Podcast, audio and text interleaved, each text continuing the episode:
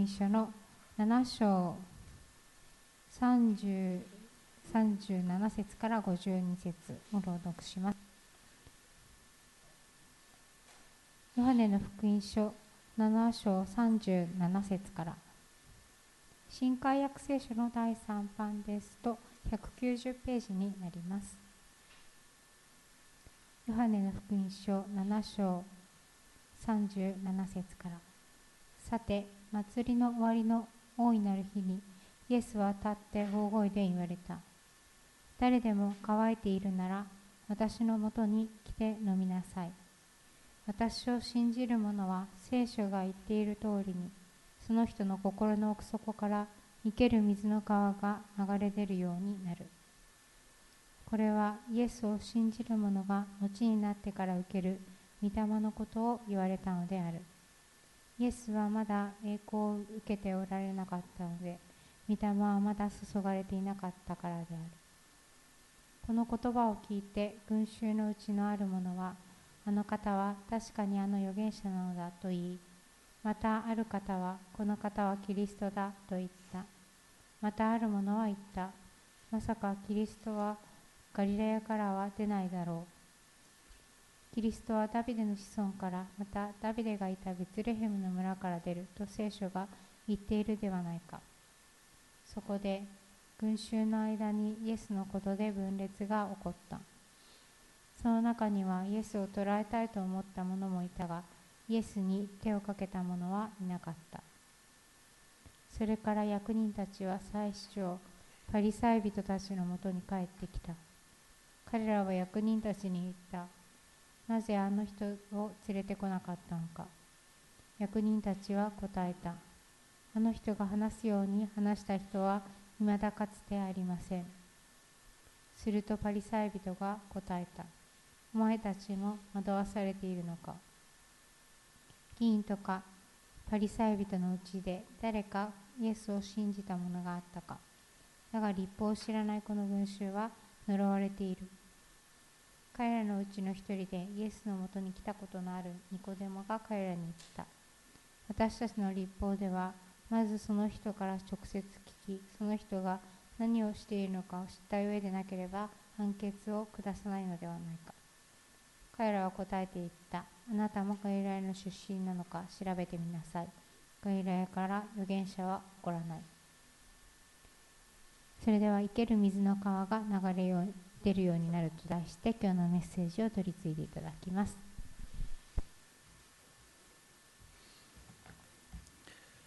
私たちは自分の世界で本当に平安だななんて味わってても、一歩家を出るとですね、頭にくることが結構あります。なんで私の予定をこう狂わしてくれるのかっていう人が結構いますね。聖書を読んで、隣人を愛しなさい、なかなかできないななんて思っちゃう。何が問題なのかっていうことを共に覚えたいと思います。私たちはですね、神様が与えてくださった救い、それは本当に途方もなく大きいな救いなんですけれども、それをあまりにも個人的にちっぽけにですね、捉えすぎているんではないかなって思います。私たちがいわゆる救われるっていうのはですね、何かの悪い習慣からこんなふうに変わったって証しできることとかね、死んでも天国に行けるからいいよなんていう話じゃなくて、ね、それもそうなんですけれども、それ以上に神様の壮大な救いのご計画が今始まって、今私たちのうちから今広がりつつあるっていうですね、そのスケールの大きな形で救いっていうことを考えてみてほしいなと思います。ヨハネの福音書7章はですね、カリオの祭りということから始まります。カリオの祭りというのは当時の収穫感謝祭のようなものなんですけれども、ユダ人がですね、かつての40年間の荒野の生活を思いながらですね、仮の宿を作るんですね。いろんなオリーブの木とか持ってきてですね、でそこで7日間喜び祝うというですね、これは本当に大きな喜びの時なんです。で当時の感覚としては、救い主が現れるんだったらこの時だ、ね、まさに繁栄をもたらす救い主っていうことですから、イエス様の弟たちはですね、今がチャンスだよお兄ちゃんと言ったのか知らないけど、とにかくですね、エルサレムであなたが自分のことを表しなさいっていうことをですね、勧めた。それに対してイエス様は私の時はまだ来てないと言って行かないと言ってたんですけれども、その後隠れてですね、密かにエルサレムに登った。そして、突然エルサレムで堂々とですね、このエルサレム神殿の中で、語り出した。7章28節で大声を上げて言われたと言ってですね、イエス様は私は、使わされたものなんだ、私を使いした方は真実、あなた方はその方を知らないけれども、しかし私は神から使わされたものとしてこれらのことを語っているんだよということをイエス様はおっしゃいました。で、そういう中でですね、群衆、そういう中で当然ながら神殿の権威者はですね、イエスを捕らえようとした。これだってイエス様のやったこと結構スキャンダラスなんですね。やっぱりその神殿は神殿の秩序があるでしょ、管理してる人がいるんだ。もしね、この教会でさ、突然さ、外から入ってきて、いや私は神からのメッセージがありますって話し出したらどうするよ、僕はストップかけるわな、当然だよ。ところがイエス様は堂々と話し出したんで、誰もストップ止めることができなかったって言うんです。でそれはどうしてかというと、30節、イエスの時がまだ来ていなかったからである、いろいろとあるけども、イエスの時がまだ来ていない。イエスの時っていうのはイエス様が十字架にかけられる時なんですね。ですから時が来る前は何をしたでも神様を守ろうと思ったら守ることができることなんだよってことなんですね。でそういう中でみんながイエス様のお言葉に圧倒されてですね、31節、群衆のうちの多くの者がイエス様を信じた。で、最初パリサイ人たちはですね、困ってしまって役人たちを使わすんですけれども、イエス様は不思議なことをおっしゃった。33節、まだしばらくの間私はあなた方と一緒にいて、それから私を使わした方のもとに行きます。私を使わした方のもとに行きますってイエス様おっしゃったんですね。それはあくまでも私は天の父なる神から使わされて、そして父なる神のもとに戻るんだ。今私の働き、私のすべての存在は父なる神の御手の中にあるんだよということをイエス様はおっしゃったんです。それを聞いたユダヤ人たちはですね、互いにイエスは何を言ってんのか、これからギリシャ人のところでも行って伝道するのかなんていうことを言ってた。それに対してですねまたそこのところでですね、その彼らは要するにイエス様がおっしゃったあなた方が私を探すが見つからないっていうのはどういう意味なんだろうっていうことを疑問に思ってた。これは本当に要するに当時の宗教指導者が見るイエス様の姿とイエス様がご自分を捉える姿とが違う。当時の宗教指導者から見たらイエス様はガリラヤ出身の田舎者、無教養な人、大工のせがれでしかない。ところがイエス様はあくまでも私は天の父なる神から使わされたものであるということをですね、おっしゃっているんです。私たちはですね、同じようにですね、誰によって私たちは召され、誰によって使わされるのかということをですね、意識する必要がある。でイエス様が私たちに与えてくださる救いというのは、最終的にですね、私たちが死んでも天国に行けるという次元をはるかに上回るものと。イエス様はですね、ついこのちょっと前に6章51節のところでですね、こんなことをおっしゃった。私は天から下ってきた生けるパンです。で54節、6章54節、私の肉を食べ、私の血を飲む者は永遠の命を持っています。私は折の日にその人をよみがえらせます。私たちに与えられる救いっていうのは最終的な復活なんです。この体全体がですね、私たちが変えられるということをですね、イエス様はおっしゃっている。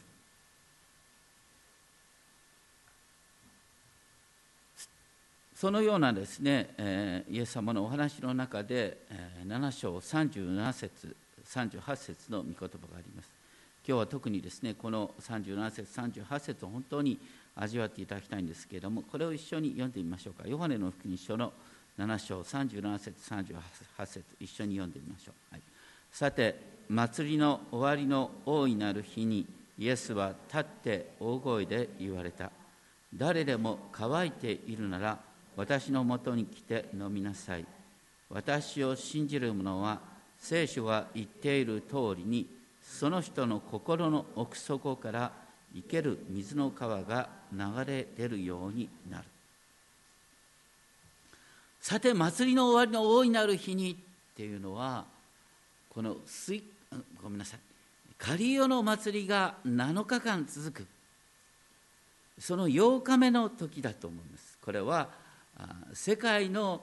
完成をですね、期待する8日目、その時にですね、イエス様は大声でおっしゃった。で、この水越しの、このカリオの祭りの間にですね、7日間続けられる儀式があったんですね。それは祭司がですね、このエルサレムの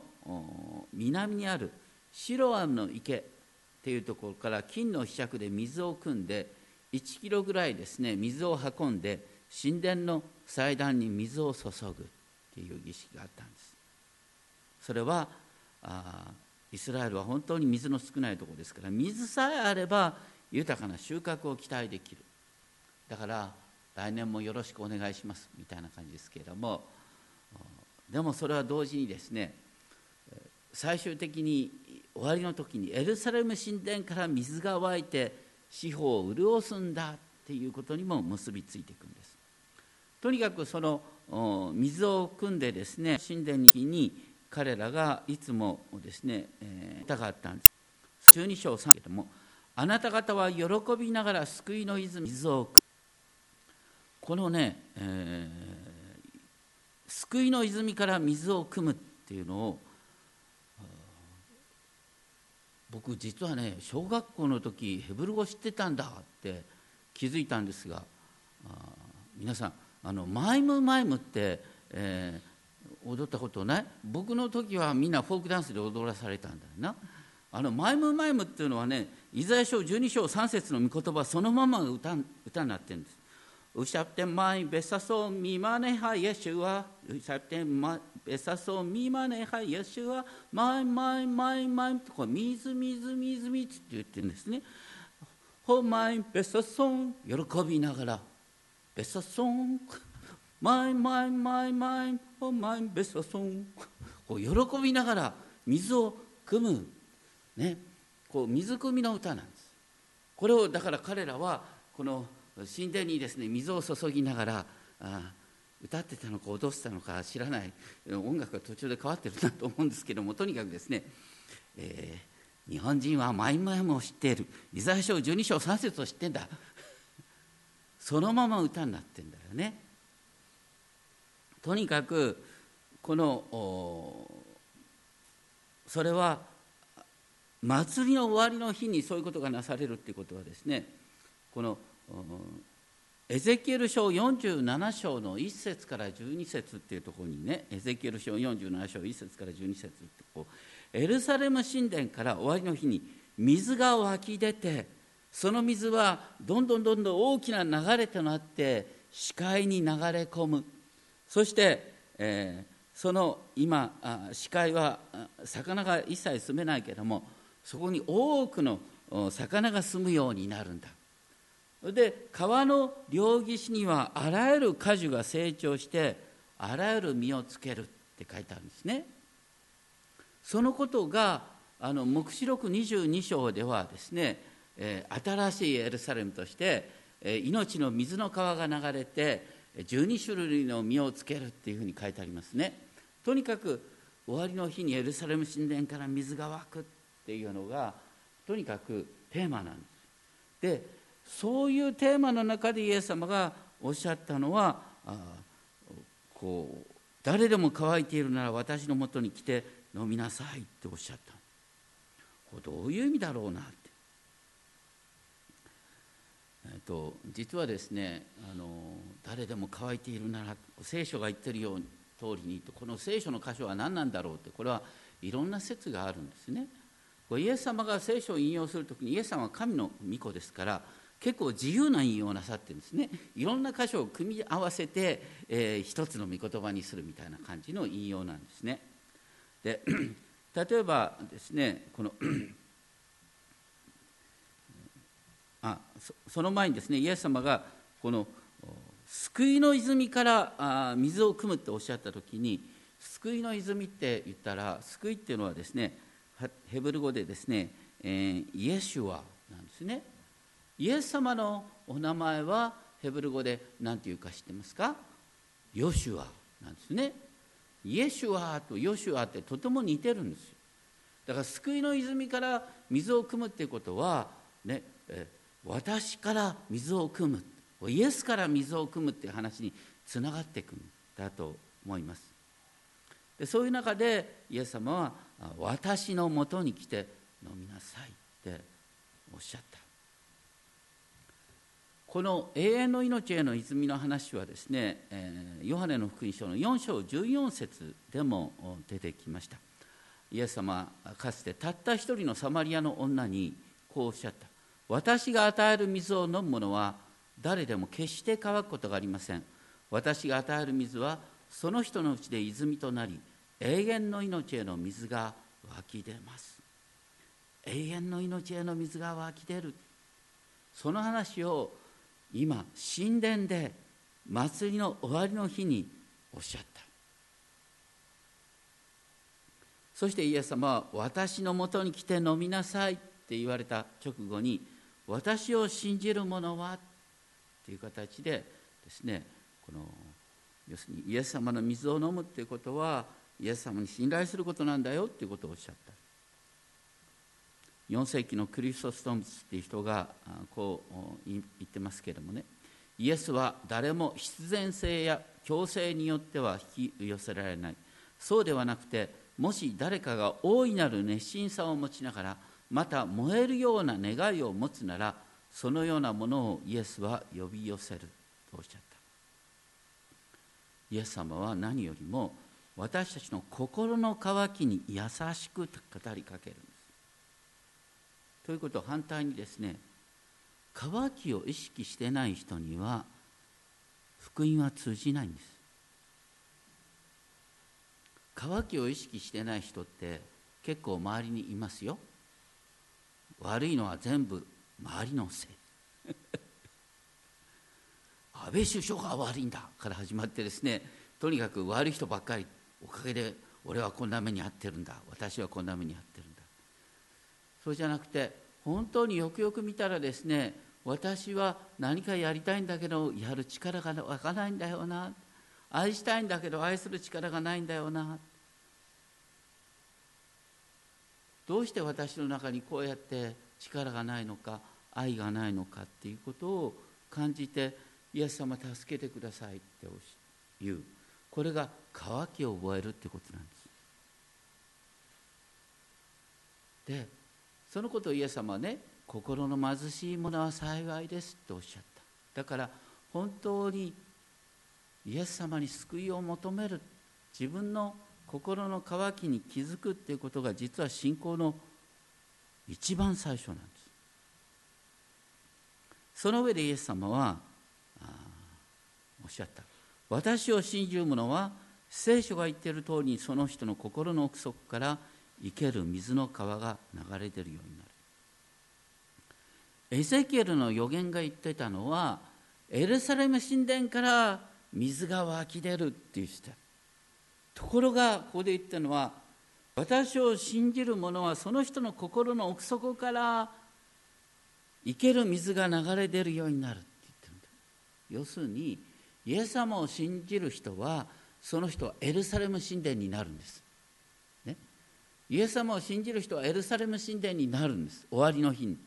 のエルサレム神殿と同じように、その人の心の奥底から生ける水の川が流れ出るようになる。イザヤ書44章3節はこうあります。私は、神様こうおっしゃる、私は潤いのない地に水を注ぎ、乾いた地に豊かな流れを注ぎ、私の霊をあなたの末に、私の祝福をあなたの子孫に注ごう。潤いのない地に水を、注ぐっていうことと、私の霊を、神の霊がその人に与えられるっていうことはセットになってるんですね。で、その結果として、イザヤ書58章11節では、あなたは潤された園のようになり、水の枯れない源のようになる。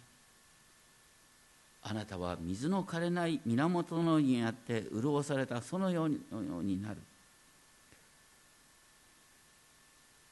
だからその御言葉とこのエゼキエル書の御言葉がセットになるようにして、ね、その人の心の奥底から生ける水の川、生ける水の川川なんて、ね、複数形なんて、大河となって流れてる。で、これはイエスを信じる者が後になって受ける御霊のことを言われたのである。イエスはまだ栄光を受けておられなかったので、御霊はまだ注がれてなかったんだ。これ後にですね、聖霊降臨の時に一人一人のうちに聖霊が目に見える形で下るということがありました。ここにいる皆さん、結構謙遜な方が多いから、聖霊を受けるっていうのはどうもよう分かんない、私はこう何も変わってないように思うんだけどなんて結構おっしゃる方がいるんですけども、聖書の中で厳密に言うとですね、改心のことをクリスチャンになるっていうような形の表現はないんだよ。クリスチャンになるんじゃないんだよ。聖霊が私たちのうちに住むんです。私たちは御霊の人になるんです。それが聖書の言うクリスチャンになるってこと。クリスチャンになるって言ったら、私は自分の罪を悔い改めてこれから生き方を変えますっていう意思の表現のような感じがします。そうじゃない、ね、聖書によると、聖霊が私たちのうちに与えられることによって、聖霊の力によってイエスは私の主ですって告白するようになるんです。聖霊を受けてないクリスチャンってありえないんです。聖書によると、クリスチャンとは聖霊を受けている人なんです。でも、ね、どうして聖霊様の働きを感じられないかというと、はっきりと我が強すぎるんだな。我が、我が、俺が、私がなんか言われたらバッと言い返すね。日頃から言い返す訓練をしてる今度あったらこれを言ってやろうなんてさ、そういう人はね、どういうことかって、聖霊様の働きを自分でね、殺してるんですよ。聖霊様がせっかくあなたを通して何か語りたい、ね、あなたに語りたいと思ってるのに、もう日頃の怒りだとかですね、不満でいっぱいになってるから、聖霊様が窒息されるってこと。御霊を消してはならないということがあるんですね。聖霊は住んでるんですけど、私たちは御霊を窒息させることがあるんです。どうして窒息するかというと、イエス様の前に謙遜にならない。イエス様、助けてください、主を憐れんでくださいって一言祈ればいいんですよ。だから私たちは条件反射的にね、行動しちゃうんです。一呼吸置くっていうことが本当に本当に大切なんです。イエス様は何とおっしゃった？私のもとに来て飲みなさい。あなたの心の底から生ける水の川が流れ出て、周りの人を幸せにできるかどうかの鍵は何ですか？私のもとに来て飲みなさいってイエス様のお言葉に従うことですよ。イエス様は私のもとに来て飲みなさい。そうしたら黙っててもあなたは愛の人に変わるんだよって言ってるんです。必要なのは、私のもとに来て飲みなさいっていうイエス様の御言葉に従って心を開くんです。イメージとしてですね、口を大きく開いて、本当にイエス様の恵みがどーっと入ってきてですね、私からまた恵みが流れていくというイメージを抱いてくださったらいいと思います。実はあなたのうちには天地万物の創造主が住んでくださっている。聖霊様は創造主なんです。これ本当に分かってんのか、なかなか分かってないんですね。それどうしてかっていうと、ね、皆さんエゼキエル書なんてあんまり開かないよな、だから問題なんだなんて言ってね、とにかくですね、エゼキエル書のですね、興味深いところ、エゼキエル書37章というところをちょっと開いてみてくださると面白いんで、エゼキエル書37章、これ当時の人々がですね、本当にいつも味わっていた御言葉、こういうことが世の終わりに来るんだって感じでね、37章、こうですね、干からびた骨が満ちている谷間の真ん中にね、主はエゼキエルを立たせてこうおっしゃった。これらの骨に予言して言え、干からびた骨よ、主の言葉を聞け。干からびた骨というのは、ね、当時のイスラエルの民のこと、ね、みんなのことじゃないよ、みんなは潤された園なんですけれども、でも周りに結構干からびた骨がいるかもしれません。とにかく干からびた骨を聞けってね。で、エゼキエルが命じられた通り予言するとですね、どういうことになったかって11節からですね、息がね、神の息が彼らの中に入った、そして彼らは生き返り自分の足で立ち上がった。干からびた骨が生き返って自分の足で立ち上がったって、ね、でその意味はどういうことかというと、これらの骨はイスラエルの前科である。ああ、彼らは私たちの骨は干からび、望みや救世、私たちは断ち切られると言っている。しかし見よ、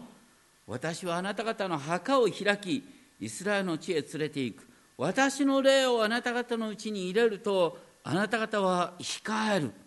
私はあなた方をあなた方の地に住み着かせる。だから約束の地の回復の話と、聖霊が与えられて干からびた骨が生きた人間になるという、こう壮大な形で救いを書いているんです。そして、ですね、救い主っていうのはどういう方かっていうと、このエゼキエル書37章の21節22節ではね、イスラエルの山々で、ね、2つに分かれした国が1つの国になって、そこに1人の王が立つんだ。これが要するに救い主のイメージなんです。当時の人々はこの、ね、エゼキエル書37章をずっと聞いてた。イエス様がおっしゃったのは、私はエゼキエル37章を成就する救い主だということをおっしゃってるんですよ。こういう壮大な救いのイメージを描いてるだろうか。実はイエス様が死人の中からよみがえったということは、この干からびた骨に命が与えられたということの、ね、初歩なんです。私たちのうちに聖霊さんが住んでるってことは、もうあなたは干からびた骨じゃないんだよ、ね、いやちょっとだんだん体干からびてくるかもしれないけれども、内なる人は日々新たにされるって書いてあるんだから、人間的な見方で自分を測るなということなんですね。でそういう中でですね、でも人々はね、聞きながら、まさかでもキリストがガリラヤから出るなんてことはないだろうって言った。ベツレヘム出るんだったらベツレヘムから出るって聖書に書いてある。とにかくイエス様のことでですね、いろんなというか、イエス様のお話を聞く人は両極端の反応しかないんですよ。だってイエス様は私は救い主で、天の父なる神から使わされて、天の御業を、父なる神の御業を行ってるって言うんだからさ、要するにペテンしかさ、それとも本当の救い主かどっちかでしかないんですから、聞いた人は両極端に分かれるんですね。で、当然ながらパリサイ人たちはですね、そんなこと、信じられないと、群衆を惑わしていると思うからイエス様を捕らえようとするんですけども、役人を使わしたらですね、役人はですね、イエス様の権威に圧倒されて何もできなかった。そこのところでまた一つ覚えてほしいんですけれども、イエス様がこのエルサレム神殿の外庭の真ん中でお話をしているということがどれだけ壮大なことかということをですね、こう考えてほしいんですよね。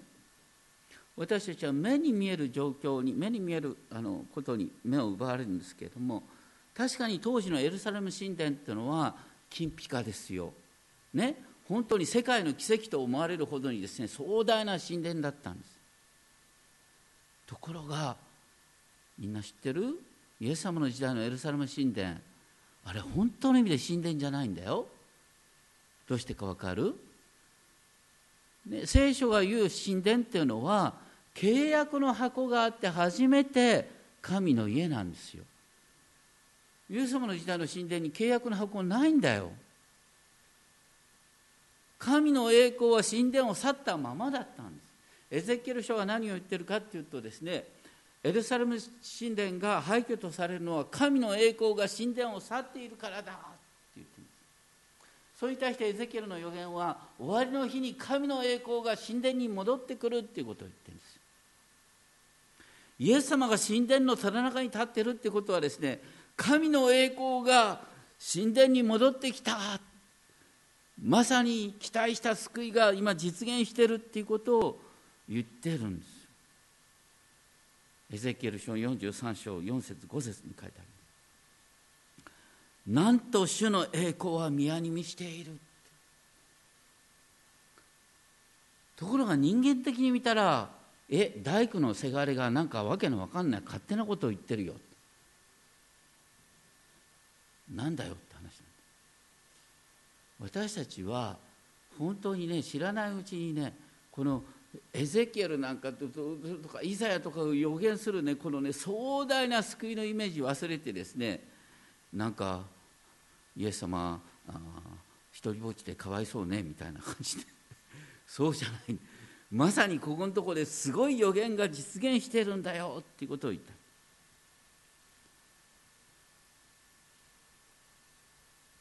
でそういう中でですね、この役人がですね、捉えることができなかった。そうするとですね、パリサイ人たちがですね、お前までは惑わされてるんかと言った、ね、あいつらはバカだから何も分かんないんだなんてね、要するにイエス様のことを信じる人はバカだっていう感じで言っちゃったんです。どっちがバカなのか、ね、それは本当に渇きを感じてない人は分からない。でもそういう中でニコデモさんがですね、唯一まともなことを言った。それは何かというと、ね、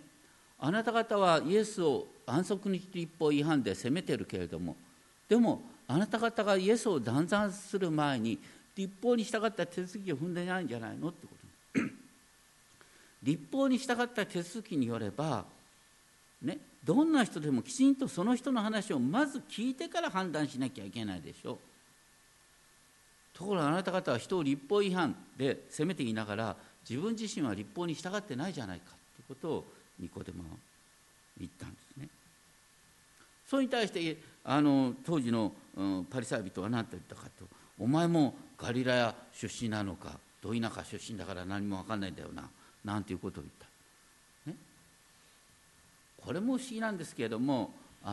ハネの福音書ではイエス様の出生のことが書いてないって、ね、ルカの福音書によるとですね、イエス様はベツレヘムで生まれた、だから予言が成就したんだって言ってるんですけれども、ヨハネの福音書はね、最初からね、言葉は神と共にあった、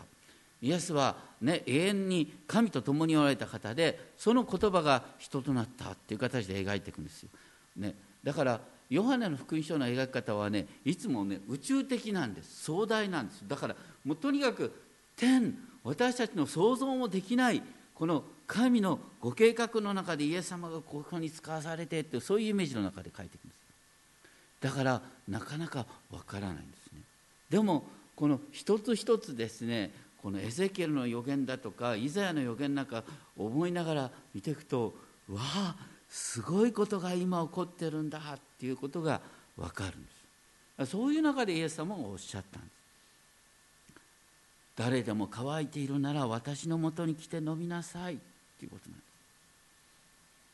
私たちは知らないうちにあまりにもですね、イエス様の救いを自分的に小さく考えていないか。誰でも乾いているなら私のところに来て飲みなさい。今イエス様の時代から世界が変わっているんです。イエス様が救い主であるっていうことはね、まさに終わりの日エルサレム神殿から水が流れ出るといったそのですね、エルサレム神殿のことが今私たちに成就しているんだ。私たちに聖霊様が住んで私たちを通して不思議な変化が起きてくるんだ。その割にはなかなか私の周りはどうして変わらないんだろうって思うことがあるかもしれません、ね、でもね、意外に振り返ってみるとね、あの時私は何もできないと思ったんだけども、ね、隣人のために祈らせていただいた。だその途端なんか不思議な変化が起こったんだよねっていういろんな思い出はないでしょうか。小さなこと、自分でね、いや私は立派になったんだよなんていう人は信じられないね。だけども意外に周りの人が気づいてるっていう変化があるかもしれません。実はそうなんです。私たちは自分で気づかなくてもいいんです。でも聖霊様が私たちのうちに住んで、ね、いわゆる創造主が私たちのうちに住んで私たち自身が生ける水の川の源となるんだっていうのは約束なんです。でその約束が成就するための秘訣は何かというと、私は乾いていますってイエス様のもとに言って言うことなんですね。神は私たちのうちに住まわせた御霊を妬むほど慕っておられるということがあります。神は私たちのうちに住まわせた聖霊を妬むほど慕っておられる。あなたは神に慕われたものなんです。そして神様はあなたを用いたいって願っている。干からびた骨のように感じるかもしれないけれども、不思議なことが起きるんだよ。この後ですね、共に歌いたい生ける水の川というですね、賛美があるんですが、これはヨハネの福音書7章37節38節をそのままですね、歌にしたものですけれども、これを作ったのは僕のドイツ時代ですね、一緒に家庭集会やってた重見道則先生という方なんですけど、音楽家なんですけどもね、彼はこの、ね、歌を作ってから何をしだしたかと、生ける水の川が流れてるんだよなって言って、なんと新宿でですねホームレス伝道を始めました、ね、でその一方でですねさまざまな音楽活動もやってます。本当にですね体小さいんだけどすごい、なんであんなに力があるんだろうって、やっぱり生ける水の川が流れてるんだなということを思わされます。本当に一人一人いろんな形でですね、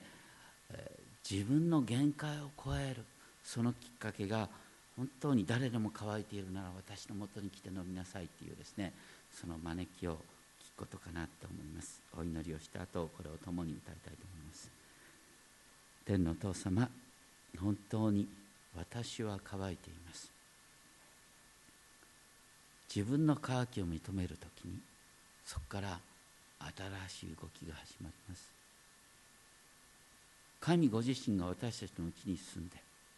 聖霊ご自身が私たちのうちに住んで、私たちを生ける水の川の源としてくださいます。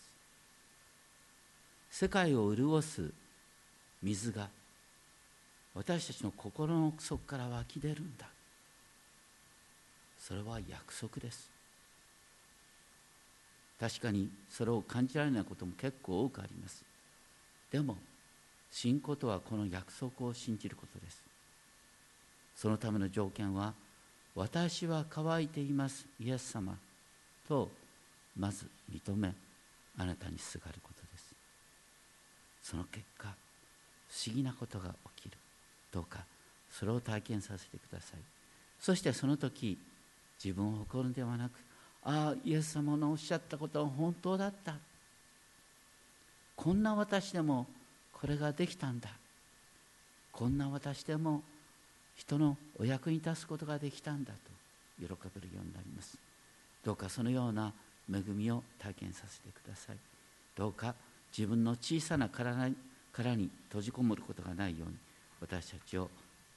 お持ちください。イエス様の皆によってお願いします。アーメン。